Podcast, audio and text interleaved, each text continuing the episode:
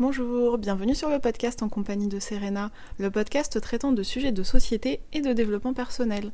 Pour plus d'informations sur ce podcast, je vous invite à consulter l'article associé sur mon blog serenamente.fr.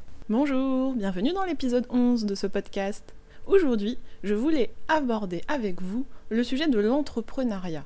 Pourquoi est-il si difficile d'oser entreprendre? Pourquoi n'ose-t-on pas se lancer? Quelles peuvent en être les raisons? Et comment trouver des solutions pour oser enfin entreprendre? Voici mes quelques pistes de réflexion. Souvent, vous n'osez pas entreprendre par peur de l'échec, mais aussi à cause du célèbre syndrome de l'imposteur. Pour lutter contre la peur de l'échec, il convient d'oser croire en soi et de se faire confiance.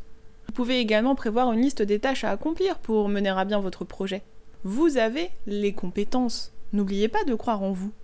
Pour oser entreprendre, il y a souvent une difficulté dans les démarches administratives. Se renseigner pour y voir plus clair sur la faisabilité de son projet est également important. Mais ce n'est pas tout. Faire un état des lieux est aussi primordial. En effet, quels sont les objectifs à atteindre? Avez-vous pensé à établir un plan d'action pour réaliser tous vos objectifs? Il convient également de se fixer de petits objectifs, des objectifs qui seront atteignables afin de ne pas se décourager. Lorsqu'on ose entreprendre, il est souvent intéressant de connaître également ses compétences. Quels sont vos points forts qui vous aideront à réaliser votre projet? Mais quels sont aussi vos points faibles? En effet, en cas de point faible, vous pourriez avoir besoin de faire appel à une tierce personne pour vous aider à mener à bien votre projet. Réaliser un business plan peut aussi être une bonne idée, tout comme faire appel à une couveuse pour tester son activité sans trop de risques derrière. Enfin, si vous décidez d'entreprendre et de créer votre société, il vous faudra vous pencher sur le fameux statut. Allez-vous opter pour micro-entrepreneur, SARL, EURL, etc. Tout au long de vos démarches pour oser entreprendre, n'hésitez pas à bien vous entourer. Faire appel à des personnes extérieures peut donner des informations complémentaires, mais peut aussi apporter un certain recul intéressant. Les tierces personnes ne sont pas enfermées dans le projet 24 heures sur 24 et peuvent avoir un œil extérieur.